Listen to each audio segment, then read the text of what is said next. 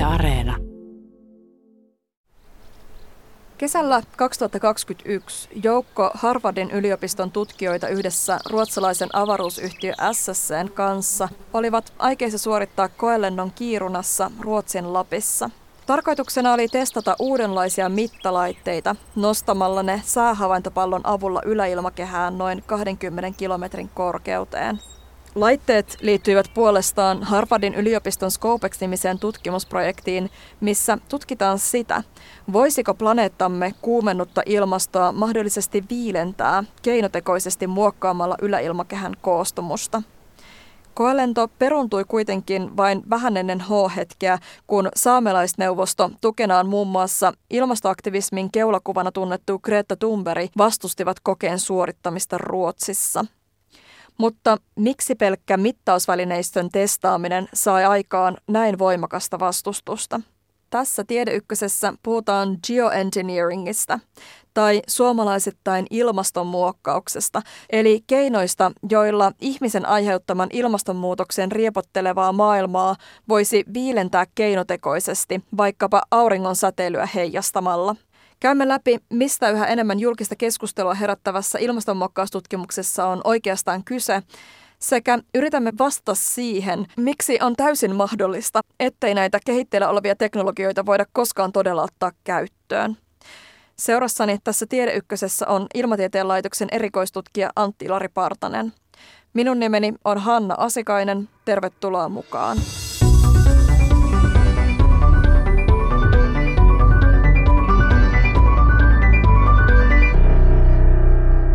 Tulee jättimäisiä tulivuoren purkauksia, missä se purkautuu niin kovalla voimalla, että ne sieltä lentää rikki dioksidia sinne stratosfääriin asti, eli tuonne noin 20 kilometrin korkeuteen, riippuen vähän missä puolella maapalloa ollaan.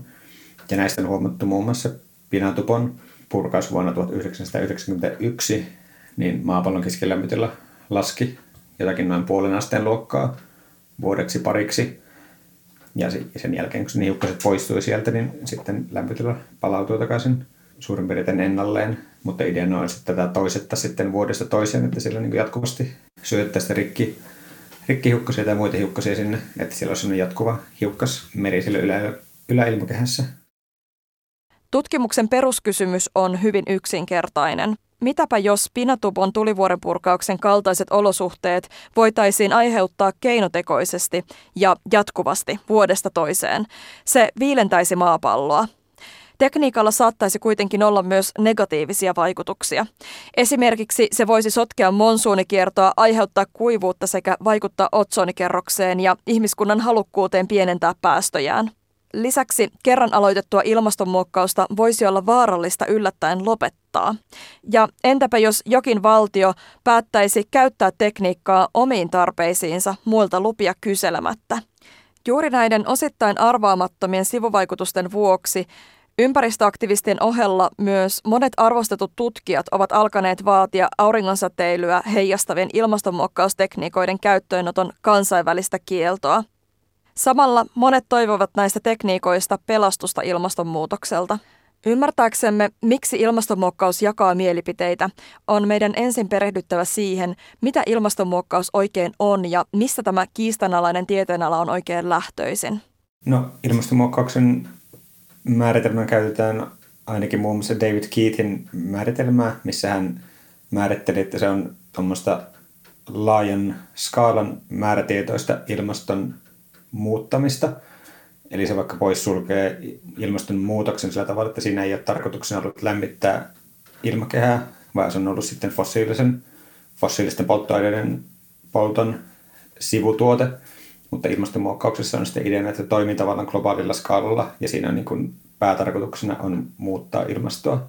Eli tässä tapauksessa sitten viidentää ehkäistä, että me saataisiin ehkäistyä ilmastonmuutoksen vaikutuksia. Ilmastonmuokkauksella siis pyritään laskemaan ihmisten aiheuttamien hiilidioksidipäästöjen vuoksi noussutta planeetan lämpötilaa. Ajatus tällaisesta planetaarisen ilmastojärjestelmän tahallisesta sorkkimisesta voi tuntua vaaralliselta, ja onhan tästä aiheesta tehty toki useampiakin dystopisia TV-sarjoja ja elokuvia.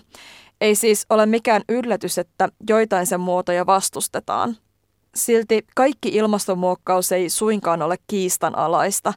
Aluksi onkin tärkeää erottaa, että ilmastonmuokkausta on kahdenlaista. Ilmastonmuokkaus tosiaan jaetaan kahteen tämmöiseen pääluokkaan tekniikoita, mistä ensimmäinen on tämmöiset menetelmät, mitkä perustuu siihen, että auringonvalo jotenkin heijastetaan takaisin avaruuteen. Eli silloin se jää vähemmän lämmittämään ilmastoa. Ja tähän on sitten erilaisia ideoita kehitetty, miten tätä voitaisiin tehdä. Esimerkiksi laittaa yläilmakehään hiukkasia tai sitten muokata vaikka merellisiä pilviä heistävämmiksi. Ja toinen kategoria on sitten hiilidioksidin poistaminen ilmakehästä tai negatiiviset päästöt, mikä on yleisimmin nykyisin käytetty termi. Ja nämä on niin kuin molemmat on perinteisesti laskettu ilmastonmuokkauksen alle, mutta ne on eroa hyvin merkittävästi toimintaperiaatteiltaan. Molemmat ilmastonmuokkauksen päätyypit pyrkivät osaltaan puuttumaan siis ilmastonmuutoksen perusongelmaan. Ihmistoiminta on lisännyt hiilidioksidin määrää ilmakehässä jo melkein 50 prosentilla. Lisääntynyt hiilidioksidi ja muut kasvihuonekaasut taas estävät lämpösäteilyä karkaamasta planeetalta takaisin avaruuteen, ja siksi planeetan lämpötila nousee koko ajan. Näiden kahden erilaisen ilmastonmuokkaustekniikan perustava ero on kuitenkin siinä, että hiilidioksidin poistaminen ilmakehästä pureutuu itse ongelmaan, kun taas auringon säteilyn heijastamisen tarkoituksena on vähentää planeetalle tulevaa lämpösäteilyä. Se on kuin laastari, joka ei paranna ongelman juurisyytä, siis kasvihuonekaasujen liian korkeaa määrää ilmakehässä. No minkälaisia erilaisia keinoja sitten on, että mitkä on semmoisia niin todennäköisimpiä keinoja tai helpoimmin toteutettavissa olevia keinoja muokata ilmastoa? No helpommin toteutettavissa, jos mietitään sitä hiilidioksidin poistamista ilmakehästä, on ihan yksinkertaisesti vaikka metsitys on, lasketaan sinne. Eli jossakin, missä on vaikka aikaisemmin ollut metsä, mikä on hakattu, jos sen annetaan kasvaa takaisin tai isutaan se takaisin, niin sillä saadaan sidottua hiiltä ja tämä lasketaan ilmastonmuokkaukseksi. Ja on paljon muitakin tuommoisia suhteellisen helppoja tuommoisen luonnolliseen menetelmiin perustuvia tai luonnon normaalin kiertokulkuun perustavia hiilensidontamenetelmiä, missä ennallistetaan ihmiskunnan vahingoittamia ympäristöjä, soitella, että ne sitoo hiiltä. Mutta sitten sillä aurinkovalon heijastamismenetelmillä ei ole tavallaan ihan yhtä helppoja, mutta se kaikkein tutkituin menetelmä, missä yläilmakehään stratosfääriin laitettaisiin rikkihukkasia, on varmaan kohtuu toteutettavissa, jos siihen oikeasti päätettäisiin ryhtyä isolla rahalla ja tehdä teknologista kehitystä vielä, että miten se teknisesti saadaan ne hiukkaset sinne siroiteltua kätevästi. Ja sillä olisi tavallaan sitten todella merkittäviä vaikutuksia, että se, että jos me metsitetään vähän siellä täällä, niin ne vaikutukset jää varsin pieniksi, että auringonvalon heistymisen perustuvilla menetelmillä saataisiin luultavasti paljon nopeammin ja isompi vaikutus kuin hiilen sidontaan pohjaavilla menetelmillä, mutta sitten toisaalta niihin sisältyy paljon suurempia riskejä Siis kahdesta tavasta negatiiviset päästöt on niitä, joita joudutaan tekemään joka tapauksessa, että ylimääräistä lämmittävää hiiltä saadaan poistettua ilmakehästä. Mutta vaikkapa metsän kasvatus on todella hidasta. Nuoret puut alkaa sitoa hiiltä tosissaan vasta parikymppisinä. Auringon säteilyyn vaikuttava ilmastonmuokkaus houkuttaa taas sen takia, että se olisi todella nopea tapa viilentää ilmastoa. Kaikki menetelmät ilmaston viilentämiseksi ei edes paperilla kuulosta ihan näin suoraviivaisilta. Osa näistä ehdotetuista menetelmistä kuulostaa aivan skifikirjallisuudelta. Yksi varmaan, mitä jossakin esitetty, että voitaisiin lähettää avaruuteen sellaisia valtavia peilejä, millä pystyisi heijastamaan sitten osan auringonvaloa takaisin. Eli se olisi tavallaan hyvin täsmällisesti pystyisi se auringonvalon puuttumaan ilman, että me muokattaisiin meidän ilmakehää mutta tämä on tietenkin varsin skifi-idea ja siihen edelleenkin sisältyy samankaltaisia riskejä kuin muihinkin auringonvalon heistymismenetelmiin. Niin, eli siinä ajatuksena on se, että laittaisi jotain isoja peilejä tuohon niin kuin maan ja auringon väliin.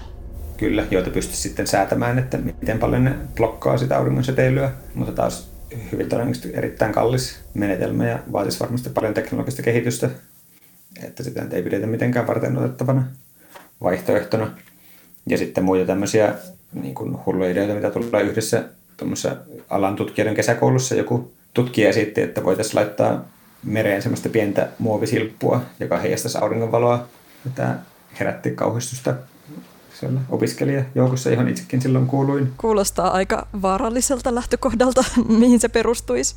Siis se perusperiaate, jos me halutaan heijastaa auringonvaloa, niin se varmaan toimii sillä tavalla, että sinne laittaisi jotakin muovia, jotka sitten on vaaleampia kuin se meren pinta. Että tavallaan vaikka, että miten niin kuin meressä, jos on vaikka vaahtoa muuta, niin se on tavallaan valkoista heijastaa paremmin. Jostakin semmoista vaaleet saataisiin sinne, niin tavallaan se sitä perustehtävää toteuttaisi, mutta tietysti niin kuin aikana, jolloin muutenkin olla huolissaan, että meressä on liikaa muovia ja mikromuovia, niin ei ole varmaan sellainen idea, mitä esit- idean esittäjäkään suoraan niin kuin halusi tämmöistä ruvettaisiin tekemään, vaan hänellä ehkä oli enemmän ajatuksena semmoinen, että ihmiset helposti lukkiutuu niihin pariin ideaan, mitä on nyt saatu, eikä ole tavallaan voimin mielin mietittä, löytyisikö kenties jostain parempia ideoita. Niin ja sitten hän on ollut puhetta esimerkiksi semmoisista, että, että laittaisi niinku jotenkin ravinteita vaikka meriin, jolloin siellä niinku planktonit kasvaisi ja siellä olisi enemmän yhteyttäviä asioita. Miten niinku jotkut tuommoiset, missä ne on tässä ikään kuin käytännöllisyys skifi-asteikolla? Nämä merenpohjat tekniikat, mä en tunne niitä kovin hyvin. Mun niin kuin tämmöinen käsitys alan tutkijoiden kanssa keskustelusta on, että just tätä nimenomaan merten lannoitusta ei pidetä enää kovin varteenottavana ideana, ilmeisesti osittain sen haittavaikutusten takia ja osittain, että se ei ilmeisesti ole niin tehokas kuin jotkut muut. Yksi EUn rahoittama tutkimusprojekti, missä itsekin olen mukana, siinä tutkitaan tämmöistä meretten alkaliteetin lisäämistä, missä sinne laittaisi jotain vaikka kalkkikiveä, joka sitten, tai jotakin vastaavaa mineraalia, joka lisäisi sitten semmoista niin kuin meriveden fysikaalista hiilen sitomiskykyä, että se pystyisi ottamaan enemmän hiilidioksidia vastaan ilmakehästä. Ja tätä pidetään yhtenä semmoista tehokkaimmista menetelmistä poistaa hiilidioksidia ilmakehästä, mutta sekin vaatisi sitten kuitenkin valtavia ponnistuksia, että jos me ruvettaisiin mineraaleja sirottamaan ympäri valtameriä, ja sillä voi olla sitten myös ekologisia vaikutuksia, mitä ei vielä tunneta. Ja se on yksi asia, mitä me tässä tutkimusprojektissa tutkitaan, että miten se vaikuttaa sitten merten ekologiaan. Aika paljon palstatilaa on viime vuosina saanut tekniikka, missä hiilidioksidia pyritään poistamaan ilmakehästä koneellisesti. Eli rakennetaan isoja tuulettimia, jotka imevät itsensä valtavia määriä ilmaa, suodattavat siitä hiilidioksidin ja siirtävät sen turvalliseen säilytyspaikkaan maan alle. Tällaiseen hiilen sieppaamiseen on asetettu paljon toiveita, mutta menetelmään liittyy ainakin kaksi isoa ongelmaa. Maailman suurin hiiltä ilmasta sieppaava laitos avattiin viime vuonna Islannissa. Tämä suurin laitos kykenee imemään ilmasta vuodessa noin 4000 tonnia hiiltä. Keskivertosuomalaisen vuotuiset hiilipäästöt on noin 10 tonnia. Eli siis maailman suurin hiiltä ilmasta sieppaava laitos kykenee vuodessa imemään vain noin 400 suomalaisen päästöt. Sen lisäksi, että tekniikan käyttö on aika pientä, se ei myöskään ole kovin kannattavaa. Ainakin tällä hetkellä tulee paljon halvemmaksi pienentää päästöjä, kuin imuroida niitä ilmakehästä jälkikäteen pois. Ne arviot liikkuu varmaan jotakin muutamassa sadassa dollarissa hiilidioksiditonnia kohden. Ja jota voi vaikka verrata tällä hetkellä EU-päästökaupassa. Taitaa olla jotakin 60 euron luokkaa hiilidioksiditonni Eli siinä voi tavallaan nähdä, että päästövähennykset on huomattavasti halvempia kuin sen hiilidioksidin talteenottaminen ilmakehästä. Ja, ja sitten eri teknologiat negatiivisissa päästöissä niin vaihtelee, että metsitystä pidetään yleisesti verrattuna tavallaan halpana, mutta siinä kuitenkin tulee potentiaalia vastaan, että me ei tavallaan voida metsittää niin paljon, että se jotenkin mahdollistaisi päästöjen jatkamisen että siinä tulee helposti raja vastaan, että miten paljon me voidaan laittaa metsiä mahdollisesti hyvinkin nopeasti, koska maalle on paljon muutakin käyttöä kuin metsitys sitten. Ilmastonmuokkauksen negatiivisiin päästöihin liittyy siis vielä aika paljon ratkaisemattomia ongelmia. Siksi ei olekaan yllättävää, että nämä toiset, auringon säteilyyn vaikuttavat keinot, ovat alkaneet kiinnostaa yhä enemmän tutkijapiireissä. Ensimmäisiä kertoja ilmastonmuokkauksesta on puhuttu jo 1950-luvulla – joissakin ensimmäisissä oli neuvostoliittolainen ilmakehätieteilijä ehdotti, että lisättäisiin hiilidioksidia, että saataisiin lämmitettyä ja saataisiin sitten laivareittejä auki pohjoiseen. Pikkuhiljaistakin 1990-luvulta asti on ruvennut jonkun verran ilmestymään artikkeleita, mutta nyt tässä 2000-luvulla sitten kiihtyvästi, että sitä yhtenä lähtöpisteenä pidettiin, kun kemian Nobel-voittaja Paul Krutzen julkaisi artikkelin, missä sanoi, että meidän pitää ruveta tutkimaan tätä näin, että ilmastonmuutoksen hillintätoimet on edennyt niin hitaasti, että pitäisi ruveta pohtimaan, että voitaisiinko ilmastoa viilentää esimerkiksi rikkiä lisäämällä ilmakehään. Alankomaalainen meteorologi ja kemian nobelisti Paul Krutzen oli tunnettu hahmo ilmastotieteessä. Hän tuli urallaan tunnetuksi erityisesti otsonikadon tutkijana. Vuonna 2006 Krutzen julkaisi esseen, jossa pohdittiin ilmaston viilentämistä päästämällä rikkiä yläilmakehään.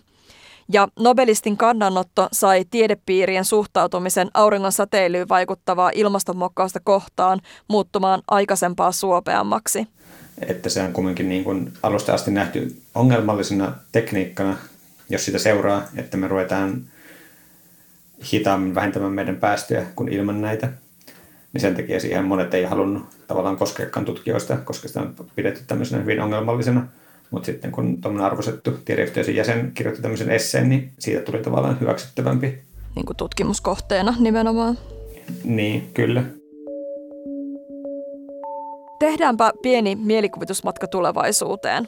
Tämän hetken parhaan tiedon mukaan ilmaston lämpenemisen turvarajana pidetty puolentoista asteen nousu maailman keskilämpötilassa ylitetään nykymenolla jo noin 10 vuoden kuluttua. Ilmaston lämpeneminen aiheuttaa jo nyt paljon poikkeuksellista pahaa, kuten tappavia helleaaltoja ja ennätyksiä rikkovia rankkasateita – mutta tulevaisuudessa muutos alkaa mahdollisesti saavuttaa peruttamattomia keikahduspisteitä. Tällainen olisi vaikkapa se, jos Siperian ikirouta sulaisi ja kaikki sinne sitoutunut metaani vapautuisi lämmittämään ilmakehää vielä nykymenoakin merkittävästi nopeammin. Mutta entä jos keikahduspisteen ollessa horisontissa voisimmekin estää sen viilentämällä ilmastoa keinotekoisesti? Lentokoneiden laivueella ihmiskunta voisi ruiskuttaa rikkikaasua parinkymmenen kilometrin korkeuteen yläilmakehään, missä rikkihiukkaset leviäisivät planeettamme ylle ja heijastaisivat auringon säteilyä takaisin avaruuteen. Auringon lämpöä pääsisi vähemmän planeetan pinnalle ja ilmasto alkaisi viilentyä. Vaikutukset näkyisivät nopeasti. Jo vuodessa tai parissa planeetan keskilämpötila laskisi. Keikahduspiste olisi vältetty ja ihmiskunta ostaisi itselleen lisäaikaa saada päästöt kuriin ja imuroida ylimääräisen hiilidioksidin ilmakehästä pois. Kaiken lisäksi tämä olisi vielä suhteellisen halpaa. Tällainen operaatio mahtuisi mukavasti vaikkapa Yhdysvaltojen puolustusbudjettiin. Kuulostaa yksinkertaiselta, eikö vaan? Suorastaan liian hyvältä ollakseen totta. Puhutaan seuraavaksi siitä, mitä auringon säteilyyn vaikuttavien menetelmien toteutettavuudesta ja toimivuudesta tiedetään nyt. Erikoistutkija Antti Ilari Partanen. Mun tutkimus keskittyy tuommoisiin pienihiukkaspohjaisiin menetelmiin heijastaa auringonvaloa. Eli joko laittamalla yläilmakehään rikkihiukkasia tai mahdollisesti rikkidioksidia, joka sitten hapettuu rikkihapoksi ja sitä kautta sitten semmoiseksi rikkihappohiukkaseksi.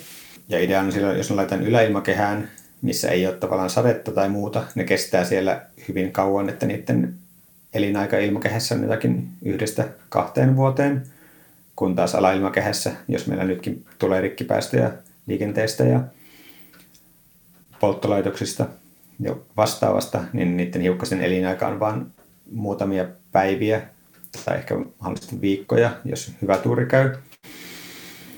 Mutta jos nyt saadaan sinne yläilmakehään, niin ne kestää pitempään, jolloin sitä ei myöskään tarvita sitä materiaalia kovin paljon. Että on laskettu, että joku noin 5 prosenttia nykyisistä rikkipäästöistä, jos saataisiin suunnattua yläilmakehään, niin sillä olisi merkittäviä viilentäviä vaikutuksia. Käytännössä rikin viilentävä vaikutus on koettu viimeksi reilut 30 vuotta sitten vuonna 1991, kun Pinatubon tulivuori purkautui Filippiineillä ja sausi rikkiä yli 20 kilometrin korkeuteen. Silloin planeetan keskilämpötila laski hetkellisesti puoli astetta. Tämä purkauksen aiheuttama kylmempi ajanjakso kesti kuitenkin vain hetken aikaa, kun rikki pikkuhiljaa poistui yläilmakehästä. Ilmastonmuokkauksessa rikkihiukkasia vietäisiin yläilmakehään jatkuvasti kymmenien tai jopa satojen vuosien ajan. Sitä, miten monimutkainen ilmastojärjestelmämme tällaiseen ihmisen toimintaan reagoisi, voidaan tutkia tietokonemallinnusten avulla. Kuinka paljon tätä on tutkittu? Voiko sitä niin kuin testata mitenkään käytännössä? No hyvin eri tasoisia, tasoisia testejä voidaan suunnitella. Et tietenkin ilmasto on tosi laaja ja monimutkainen järjestelmä ja yleisesti kun ilmastotutkimusta tehdään ilmastomallien avulla, niin siinä on on hyvin erilaisia malleja olemassa, että osa malleista tutkii jotakin ihan semmoisia, että jos me laitetaan sinne hiukkasia, niin miten ne reagoivat toistensa kanssa e- eri lämpötiloissa tai paineissa ja muuta, että, minkä, että törmäileekö ne toisiinsa ja muodostaako ne isoja hiukkasia ja laskeeko ne alas. Mutta sitten jos mietitään ihan koko ilmastonmuokkauksen toimivuutta, niin siinä muodostuu sitten ongelmaksi, että meillä on vain tämä yksi ilmasto, ja jos me ruvetaan tekemään, oikeasti halutaan tietää, mitä tapahtuu. Meidän pitää tehdä testit niin laajassa skaalassa, että se ei ole enää testi, se on sitten jo oikeita ilmastonmuokkausta. Niin, että on vaan niin kuin yksi mahdollisuus. Kyllä, tai niin sillä tavalla, että ei voida tehdä niin kuin montaa testiä ja varsinkaan ilman niin kuin vaikutuksia. Että tätä varten tietysti ilmastomalleja käytetään sitten, että niillä pystytään simuloimaan mahdollisia vaikutuksia, mutta mallit ei mitenkään täydellisiä, että ne voi antaa osittain vääriä tuloksia, tai voi olla, että joku iso vuorovaikutus, mitä mallissa ei kuvattu, onkin tosi merkittävä sitten, ja tätä ei sitten ennalta nähdä. Jos yläilmakehää sitten lähdettäisiin todella muokkaamaan auringon säteilyä heijastavampaan suuntaan, millä se kannattaisi tehdä? Tässä Tiede Ykkösen jaksossa on puhuttu tähän asti vain rikkihiukkasista, mutta aiemmin mainitussa Harvardin yliopiston Scopex-kokeessa taas ollaan aikeissa kokeilla kalsiumkarbonaattia. Antti Ilari Partanen jatkaa rikkidioksidi tiedetään, että se hyvin toimii se viilennys siinä, eikä ne tavallaan, ne määrät ei olisi niin merkittäviä, että siellä tulisi vaikka alailmakehään merkittäviä ongelmia. Että tosiaan meidän nykyiset rikkidioksidipäästöt on niin suuret, että se olisi vain ihan pieni murtoosa siitä. Että se, mitä ihmiset monesti ajattelee, että apua, että rikki happo taivaalle, että ei kukaan halua semmoista. Mutta siinä tavallaan sitten mittakaavat helposti hämärtyy. Mutta suurempi riski on sitten muun muassa, että se saattaisi ehkäistä otsoniaukon elpymistä, koska sitten se vaikuttaisi kemiallisesti, että siellä tuhoutus otsonia mahdollisesti. Ja sen takia sitten pohditaan muita yhdisteitä. Eli varmaan ideaalisesti pitäisi löytyä joku sellainen yhdiste, joka, jossa saadaan haluton kokoisia hiukkasia, jotka ei ole mitenkään myrkyllisiä ja joita olisi riittävän halpa kumminkin valmistaa. Ja sen haluton kokoisissa hiukkasissa on idea, että hiukkaset tavallaan sirottaa valoa eri tavalla riippuen niiden koosta ja on löydetty semmoinen optimaalinen koko, mikä sirottaa kaikkein eniten auringovaloa suhteessa sen hiukkasen massaan. Eli sitten vähemmällä hiukkasmäärällä saataisiin sama vaikutus. Mikä se mittasuhde sitten on? Sanoit, että se rikkimäärä, mitä sinne vietäisiin, on aika pieni verrattuna ihmiskunnan rikkipäästöihin, niin minkälaisista määristä puhutaan? No hyvin niin karkeasti sanottuna, että ihmiskunnan päästöt on luokkaa suuruusluokaltaan jotain 100 teragrammaa rikkiä vuodessa siis. Ja ne määrät, joilla saataisiin muutaman asteen lasku globaalin keskilämpötilaan, niin puhutaan jostakin muutamasta teragrammasta. Eli niin kuin muutama prosentti nykypäästöistä riittäisi siihen, että jos ne kohdistetaan yläilmakehään, niin niillä olisi merkittävä viilentävä vaikutus.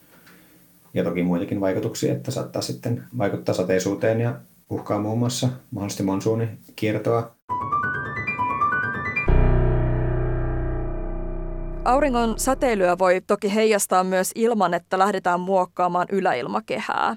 Toinen tapa vaikuttaa suoraan auringon säteilyyn olisi muokata pilviä. Jos merelliset pilvet olisivat vaaleampia, ne heijastaisivat suuremman osan niihin osuvasta säteilystä takaisin avaruuteen. Esimerkiksi, että sirotettaisiin pieniä merivesipisaroita ilmaan, jotka sitten kun haihtuu, niin sinne jää merisuola hiukkasia – jota tapahtuu siis luonnossa jatkuvasti muutenkin, mutta että pyrittäisiin saamaan tietyn kokoisia hiukkasia sinne, mitkä sitten muokkaisi pilvien ominaisuuksia, että pilvet heijastaisi paremmin auringonvaloa ja mahdollisesti sataisi vähemmän. Eli valkoistaan pilviä. Joo, kyllä. Yhdessä tutkimuksessa, minkä tein väitöskirjan jälkeen, tutkittiin pilvien valkaisua ja siihen, että miten se vaikuttaa sitten merten biogeokemiaan, eli muun muassa planktonin tuotantoon. Eli sen tutkimuskysymyksenä oli, että jos me valkaistaan pilviä, niin silloin tulee vähemmän auringonvaloa sinne meren pinnalle, ja auringonvaloa tarvitaan siihen, että planktonit yhteyttää, niin miten tämä vaikuttaa sitten niiden biomassan tuotantoon. Ja huomattiin, että niillä alueilla, millä me valkastiin pilviä, se auringonvalon vähentyminen johti siihen, että on vähemmän yhteyttämistä. Mutta sitten huomattiin, että kun simuloitiin semmoinen vajaa sata vuotta simulaatiota, että muutaman kymmenen vuoden päästä huomattiin, että planktonin tuotanto ihan muilla alueilla lähti yllättäen nousuun. Ja tämä aiheutti aluksi paljon päävaivaa, että miksi, mitä näin tapahtuu, että miksi, miksi tämä malli tekee näin. Mutta kun tutkittiin sitä tarkemmin, huomattiin, että niiltä alueilta, mistä, mitä oli varjostettu, ja siellä oli vähentynyt se planktonin tuotanto, niin sieltä oli kulkeutunut sitten ravinteita muualle, ja ne oli sitten aiheuttanut lisätuotantoa sopivalla alueella. Eli tämmöisiä hyvin hitaita vaikutuksia voi sitten ilmetä, mitä meidän mallit ei välttämättä sitten osaa nähdä. Ja ne voi tulla sitten tosiaan vasta vuosikymmenten päästä siitä, kun aloitettu tekemään jotain ilmastonmuokkausta.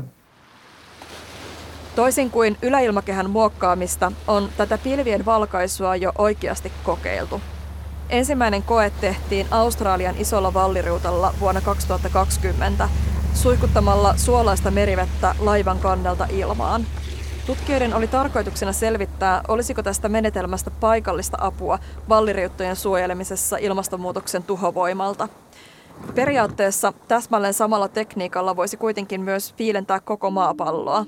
Siellä on ruiskutettu merivettä jostain laivasta ja tavallaan sen niin kuin tekniikan sen perusidean mukaisesti, että suihkutetaan merivettä ja merivedessä on aina suolaa ja sitten kun se suola jää jäljelle siitä sen pisaran haiduttua, niin sen jää ilmakehän pieniä suolehiukkasia ja nämä pystyy sitten muokkaamaan pilvien ominaisuuksia. Ja mun ymmärtääkseni he ovat lähinnä nyt tutkineet vain sitä, että miten ne kulkeutuu niin hiukkaset, että pääseekö ne sinne pilvien korkeudelle. Tavallaan pidettiin suurena riskinä sitä, että sitten kun ne haihtuu se vesihiukkasista, niin ne painuukin alaspäin. Mutta nähtävästi heidän kokeessaan näytti kumminkin, että hiukkaset nousis ylöspäin, mikä sitten mahdollisti sen, että ne pystyisi muokkaamaan pilviä. Mutta sitä varsinaisesti, että miten paljon siellä on pilviä sillä alueella, että onko sillä suurta vaikutusta, niin sitä mun ymmärtääkseni ei vielä tiedetä. Mitä se vaatisi, että sillä lähettäisiin ilmastoa muokkaamaan? No näyttää, että nämä australialaiset tutkijat oli saanut sen toimimaan, että ne sai suolahiukkasia sinne ylös ilmakehään. Eli käytännössä se sitten vaatisi vain sen, että tämmöisiä vastaavia aluksia tehtäisiin sitten todella paljon. Ja ne kohdittaisiin vielä mielellään sitten alueelle, missä on paljon tuommoisia matalia merellisiä pilviä ympäri vuoden niin silloin viilentävaikutus saataisiin maksimoitua. Toki näillä australialaisilla tutkijoilla oli eniten intressinä se, että saataisiin viilentävää vaikutusta siellä, missä on koralliriuttoja, että niiden tuhoutumista saataisiin estettyä tai hidastettua, vaikka ne pilvipeitto ei siellä mitenkään optimaalinen ole niin globaalin ilmastonviilennyksen kannalta. Palataanpa hetkeksi Ruotsin Lappiin sekä Harvardin yliopiston Scopex-projektin kokeeseen, jota siellä ei sitten viime kesänä tosiaan lopulta tehtykään.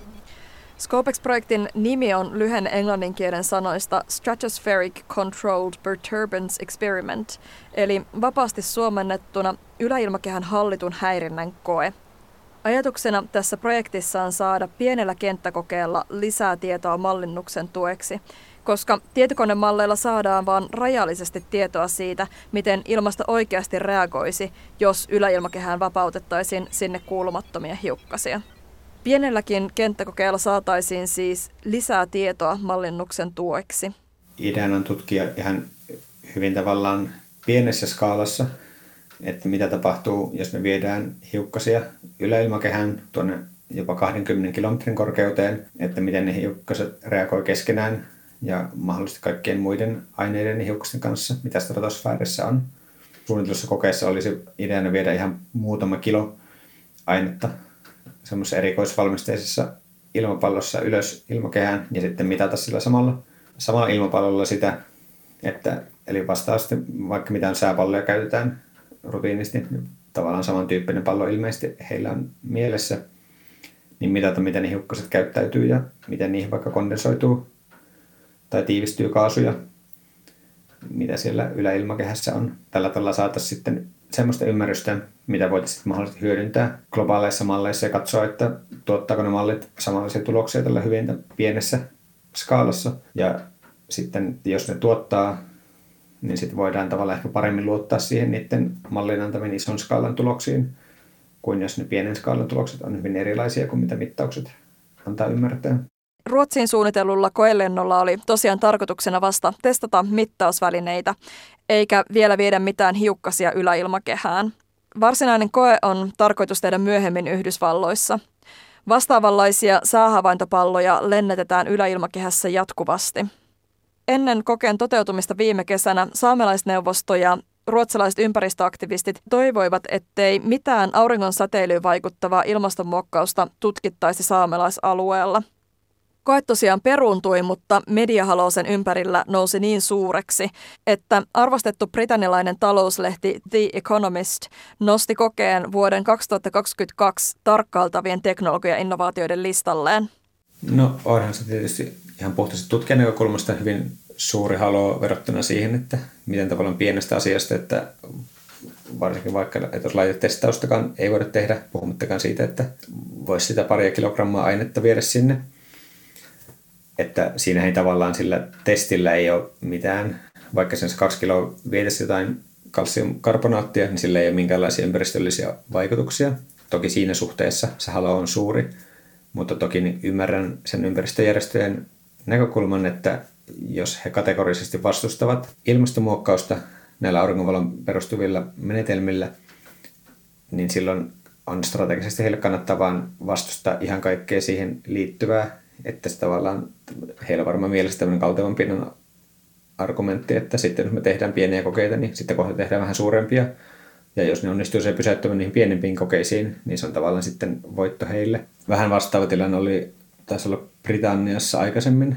Tosin siellä se ilmeisesti kaatui sitten ainakin virallisesti johonkin patentti epäselvyyksiin, mutta sielläkin oli hyvin laaja kansalaisyhteiskunnan vastustus. Sen tämä on niin hyvin tuttu ilmiö jo pidemmän aikaan, että on ympäristöjärjestöt suhtautuivat erittäin kriittisesti ilmastonmuokkaukseen ymmärrettävästi ja vastustavat sitten minkäänlaista kokeellista tutkimusta aihepiiristä.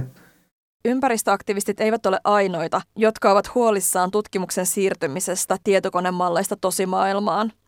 Tammikuussa 2022 yli 60 ilmastotieteilijää ja muuta oman alansa asiantuntijaa allekirjoittivat avoimen kirjeen, jossa he vaativat kaiken auringon säteilyyn vaikuttavan ilmastonmuokkauksen kieltävää kansainvälistä sopimusta. Miksi? Millaisia riskejä auringon säteilyyn vaikuttavilla ilmastonmuokkaustekniikoilla sitten on ja miksei se ehkä olekaan ihmetekniikka, joka pelastaa planeettamme tuholta? Antti Ilari Partanen kertoo. Eli tavallaan se ongelman niin kun alkuperä on osittain siinä, että kun hiilidioksidi kertyy ilmakehään, niin se estää pitkäaaltoista säteilyä karkaamasta pois ja sitten lämmittää. Jos me taas ruvetaan heijastamaan auringonvaloa, niin se vaikuttaa sitten auringonvalo siihen lyhytaaltoiseen osaan, joten se vaikutus on hyvin erilainen jo lähtökohtaisesti.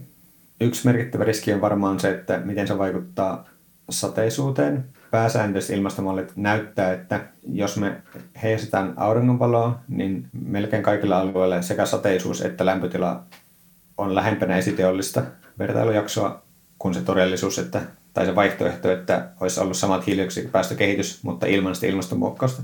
Eli pääsääntöisesti ilmastonmuokkaus nykyilmastomallien mukaan näyttää, että se vähentää tavallaan ilmastonmuutosta ja siihen liittyviä riskejä. Mutta sitten on jonkun verran kumminkin huolta, että jos johonkin Afrikan tai Aasian monsuunikiertoon tulee häiriöitä, että ne ei olekaan yhtä voimakkaita ne monsuunisateet, tai ne tulee eri paikkaan tai muuta, ja jos tämä muutos tulee hyvin nopeasti, niin se sitten uhkaa helposti niin kuin miljoonien tai miljardien ihmisten ruoantuotantoa. Että siinä mielessä siihen liittyy niin kuin isoja riskejä, mitä vielä tunnetaan toistaiseksi huonosti. Ja niiden ennakoiminen ilmastonmalleilla ei välttämättä ainakaan nyt tässä lähitulevaisuudessa onnistu riittävän luotettavasti, että voit sanoa, että mikä se vaikutus tulee olemaan. Ilmastonmuutos on jo nyt muuttanut sateisuutta eri puolilla planeettaa. Se on aiheuttanut valtavia rankkasateita ja tulvia sekä äärimmäistä kuivuutta. Myös meillä Suomessa sateisuus on lisääntynyt erityisesti talvisin. Ilmastonmuokkaus todennäköisesti pahentaisi näitä muutoksia joillain maailman alueilla. Ja niissä sitten miettii tavallaan ihan oikeita maailmaa mallin ulkopuolella, että jos me ihmiskunta tai jotkut valtiot päättäisivät ryhtyä ilmaston muokkaukseen auringonvaloa heijastamalla, niin sitten tulee hyvin vaikea sanoa, että mikä se vaikutus on tarkkaan ottaen ollut, kun ei ole tavallaan sitä vaihtoehtoista todellisuutta, että näin ei tehty. Niin sen jälkeen mikä tahansa sääilmiö tai kuivuus helposti menee sitten ilmastonmuokkauksen piikkiin, eikä pystytä suoraan sanomaan, että mistä se nyt johtuu, että oliko se nyt vain satunnaista vai onko ilmastonmuokkaus kenties lisännyt kuivuuksen todennäköisyyttä tällä alueella, niin siitä varmasti tulisi aika paljon sitten poliittista vääntöä. Yhtenä riskinä on puhuttu siitä, että päästövähennykset ei sitten kiinnostaiskaan enää yhtä paljon, jos todettaisiin, että olisi halvempaa ja helpompaa vaan muokata sitä ilmastoa. Miten sä näet tämän? Mun tietääkseni käytännössä yksikään tutkija, ehkä ihan muutamaa poikkeusta lukunottamatta, ei näe mitenkään, että ilmastonmuokkaus olisi jonkinlainen vaihtoehto päästövähennykselle, että joka tapauksessa meidän pitää viedä meidän päästöt nollaan. Mutta toki on mahdollista, että jos me pystytään luomaan joku tehokas viilentämismenetelmä, niin päästöt menee nollaan ehkä vähän hitaammin, josta voi aiheutua sitten ongelmia. Ja sitten me joudutaan mahdollisesti pitämään sellaista ilmastonmuokkausjärjestelmää yllä mahdollisesti satoja vuosia, koska sen tavallaan kun se on kerran aloitettu, niin jos se lopetetaan, niin silloin se viilentävä vaikutus poistuu ja seuraa hyvin nopea lämpeneminen, minkä se viilennys on tavallaan peittänyt allensa. Minkälaisesta lämpenemisestä sitten puhuttaisiin? No puhutaan semmoista lämpenemistä, mitä on viilennettykin, että jos me muokataan ilmastoa sen verran, että me vähennetään globaalia keskilämpötilaa kahdella asteella ja tätä jatketaan vaikka 50 vuotta ja sitten jostain syystä lopetetaan, tulee vaikka joku sota tai huomataan, että tällä on jotakin todella merkittäviä ympäristövaikutuksia – niin silloin tavallaan se sama lämpeneminen, mitä on ehkäisty, jos vaikka se kaksi asteessa on viilennetty, niin silloin se ilmasto lämpenee sen kaksi astetta muutamassa vuosikymmenessä, että se on hyvin nopea sitten se muutos. Nopeampi kuin nykyinen ilmaston lämpeneminen? Niin kyllä. Ja se on tietysti sitten niin kuin monille eläinlajeille ja kasveille semmoinen vielä tätäkin nykyistäkin nopeampi muutos on tietysti todella vaikea sitten sopeutua siihen. Yhdysvaltalaisen Rogersin yliopiston tutkijat perehtyivät siihen, mitä tapahtuisi, jos ilmastonmuokkaus rikkikaasun avulla otettaisiin käyttöön ja jouduttaisiin sitten äkillisesti lopettamaan. Ilmastonmuokkauksen nopea alasajo aiheuttaisi maapallolla jopa kymmenen kertaa nykyistä ilmastonmuutosta nopeamman lämpenemisen. Tällainen lämpötilojen äkillinen nousu ja muutokset sademäärissä tarkoittaisivat sitä, että monien eliölajien olisi löydettävä uusia elinympäristöjä todella nopeasti. Kaikki lajit eivät tähän tietenkään pystyisi ja seuraukset olisivat luonnolle tuhoisia. Kaikkien näiden tiedossa olevien riskien lisäksi on tietenkin varsin todennäköistä, että jos ilmastoa lähdettäisiin muokkaamaan, nousisi esiin myös muita arvaamattomia riskejä, joita ei olla osattu ottaa huomioon tietokonemalleja tehdessä. Ilmastojärjestelmä miettii, että siinä on sekä niin kuin ilmakehä ja siellä on paljon hiukkasia ja sitten ilmastojärjestelmään kytkeytyy valtameret ja niiden hiilenkierto ja niiden koko biologinen elämä ja kaikki metsät ja ja kaikki nämä on vuorovaikutuksessa, niin siellä on paljon semmoisia vuorovaikutuksia, missä joku saattaa sitten mennä pieleen, jos ryhdytään tuota suuressa mittakaavassa sorkkimaan. Kuten nyt on niin huomattu ilmastonmuutoksessa, kun me ollaan muutettu ilmakehän koostumusta, niin sillä on sitten kaikenlaisia vaikutuksia kuivuudesta ja rakkasateisiin ja mahdollisesti lisääntyneeseen tulviin ja hirmumyrskyihin, että niin kun niitä on, pystytään jonkin verran ilmastonmalleille ennakoimaan, mutta että oikein ilmastojärjestelmä on kuitenkin niin monimutkainen, että on hyvin odotettava, että jotakin jäisi sitten huomaamatta, mikä tulisi sitten yllätyksenä. Ja kuten aikaisemmin sanoin, niin ne yllätykset ei välttämättä näy sitten siinä parin vuoden aikana, milloin se ilmasto lähtee viilenemään, vaan saattaa tulla sitten vasta vuosikymmenten päästä. Tällaisesta spekulaatiosta herää tietenkin kysymys siitä, pitäisikö tosiaan kaikki auringon säteilyyn puuttuvat ilmastonmuokkauskokeet kieltää – Kannattaako todella edes kehittää jotain, jonka käyttöönottoon liittyy näin suuria riskejä? Erikoistutkija Antti-Ilari Partanen kertoo. Siinä on niin hyvä muistaa samalla, että se mitä me ollaan nyt jo tehty ilmastolle ja mitä jatkuvasti sinne pumpataan lisää hiilidioksidia tutkijoiden vuosikymmenten varoituksesta huolimatta, niin sillä on todella ikäviä seurauksia ja ne vaan kasautuu ja kasautuu. Että toki niin kuin maailma, jossa päästöt olisi laitettu nollaan ja kauan aikaa sitten olisi huomattavasti parempi, jolloin ei tarvittaisi mitään ilmastonmuokkausta ajatellakaan. Mutta mun nähdäkseni on olemassa kuviteltavia tulevaisuuksia, missä ilmastonmuokkauksesta auringonvalon heijastamalla olisi hyötyä. Mutta tietysti se, että jos me nyt laitetaan, tutkitaan sitä paljon ja kehitän teknologiaa, niin ei ole tavallaan mitään takeita, että se teknologian kehitys ja vie menet semmoiseen tulevaisuuteen, missä siitä olisi, olisi hyötyä, vaan saattaa olla, että se käytetään sitten jotenkin tyhmästi tai huonosti tai liian suuresti ja vielä hitaammin tehdään päästövähennyksiä. Että niin itse näen tutkimuksella on paikkansa, mutta että sen sijaan, että keskitytään kovin vahvasti siihen, että miten paljon riskejä ilmastonmuokkauksessa kenties on, niin mahdollisimman paljon tarmoilla siihen, että me saataisiin oikeasti meidän hiilidioksidipäästöt ajettua nollaan ja sen alle mahdollisimman nopeasti. Tässä onkin se iso kysymys, eli voiko tällaista auringonsäteilyyn vaikuttavaa ilmastonmuokkausta oikeasti käyttää ja mikä se on se tilanne, missä sitä voisi käyttää?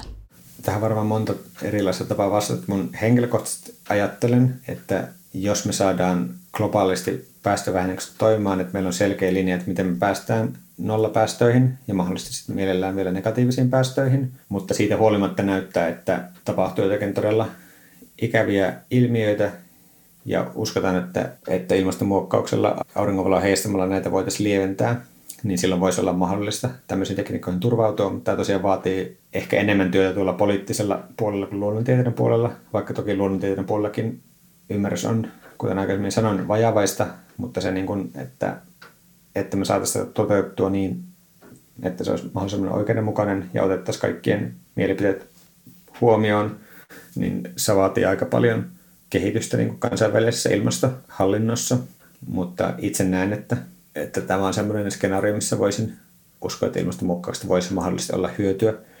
Mutta toki jotkut toimijat saattaa nähdä, että ilmastonmuokkauksesta on hyötyä heille, että jos Kiina tai Yhdysvallat muun muassa, jos he saattavat yksin päättää, että me nyt tähän ryhdytään muilta lupaa kyselemättä, niin tämmöinen skenaario on minusta täysin mahdollinen, mutta tietysti aiheuttaa sitten hyvin suuria kansainvälisiä jännitteitä. Niin, kuka sen oikeastaan voi päättää, että lähdetään tämmöistä tekemään? Kenen päätös se pitäisi olla? Niin, ilmastonmuokkauksen tämmöinen hallinnointi on yksi iso tutkimusalue, missä on siis ihan niin kuin paljon filosofeja ja sitten kansainväliseen oikeuteen perehtyneitä ihmisiä tätä tutkimassa. Että siinä on varmaan hyvin erilaisia käsityksiä, mutta niin riskinä on tosiaan varmaan, että tavallaan tuommoista kansainvälistä oikeudenmukaisuudesta välittämättä joku suuri toimija toimeen ryhtyisi. Auringon säteilyyn vaikuttavien ilmastonmuokkaustekniikoiden käytön etu olisi siis se, että niissä globaalit vaikutukset tulisivat hyvin nopeasti, kun taas hiilidioksidipäästöjen pysäyttäminen ja hiilenpoisto ilmakehästä tuntuvat varsin hitaalta toteuttaa. Millainen olisi siis se kiireen paikka, jolloin säteilyn vaikuttamista olisi todella syytä harkita? Se on hyvä kysymys. Varmaan se alkaa tulla näkyviin semmoisia niin kuin riittävän hyvissä ajoin semmoisia peruuttamattomia muutoksia, kuten joku Amazonin tuhoutuminen. Tällä hetkellä muun muassa koralliriutat on tuhoutumassa tällä menolla aika lailla kokonaan jo. Että mä en osaa nyt ottaa mitenkään tarkasti kantaa, että missä se raja menee, mutta niin kuin tämmöisiä niin kuin, englanniksi mikä tipping points, tämmöisiä keikahduspisteitä ehkä suomeksi, niin että jos näitä pysytään tunnistamaan riittävän hyvissä ajoin, niin tavallaan voisi olla paikkansa, mutta tosiaan tällä hetkellä niin kuin kansainvälinen yhteisö ei mun näkemyksen mukaan mitenkään valmis aloittamaan ilmastonmuokkausta, koska niin päästövähennykset ei ole kyetty riittävän hyvin sopimaan, että se ilmastonmuokkauksen hallinnointi ei nykysysteemillä kyllä kovin hyvin varmaan toimisi. Globaali ilmastonmuokkaus tosiaan tarvitsisi aikamoisen hallinnointijärjestelmän, koska kerran aloitettua ilmastonmuokkausta jouduttaisiin todennäköisesti jatkamaan kymmeniä, ellei jopa satoja vuosia. Jos me ryhdyttäisiin ilmasta auringonvaloa heijastamalla, niin silloin tosiaan muodostuu se riski, että jos me lopetetaan se, niin se lämpötilasten pompsahtaa nopeasti takaisin siihen, mitä se olisi ollut ilman sitä. Eli silloin tämän riskin eliminoimiseksi meidän pitää sitten olla huomattavan määrän negatiivisia päästöjä, että me voidaan sitten ruveta vähentämään ilmakehän hiilidioksidipitoisuutta ja se mahdollistaa sitten se, että me pystyisimme jossain vaiheessa purkamaan se auringonvalon heijastussysteemi. Ja tämä on ehkä sillä tavalla niin kuin hyvä just muistaa ja se tavallaan myös alleviivaa sitä, että me ei voida tavallaan ruveta käyttämään auringonvalon heijastamista päästövähennysten sijaan, vaan ne päästövähennykset pitää joka tapaa toteuttaa ja mielellä mennä sitten negatiivisen puolelle, että me voidaan vähentää merkittävästi meidän ilmastoriskejä.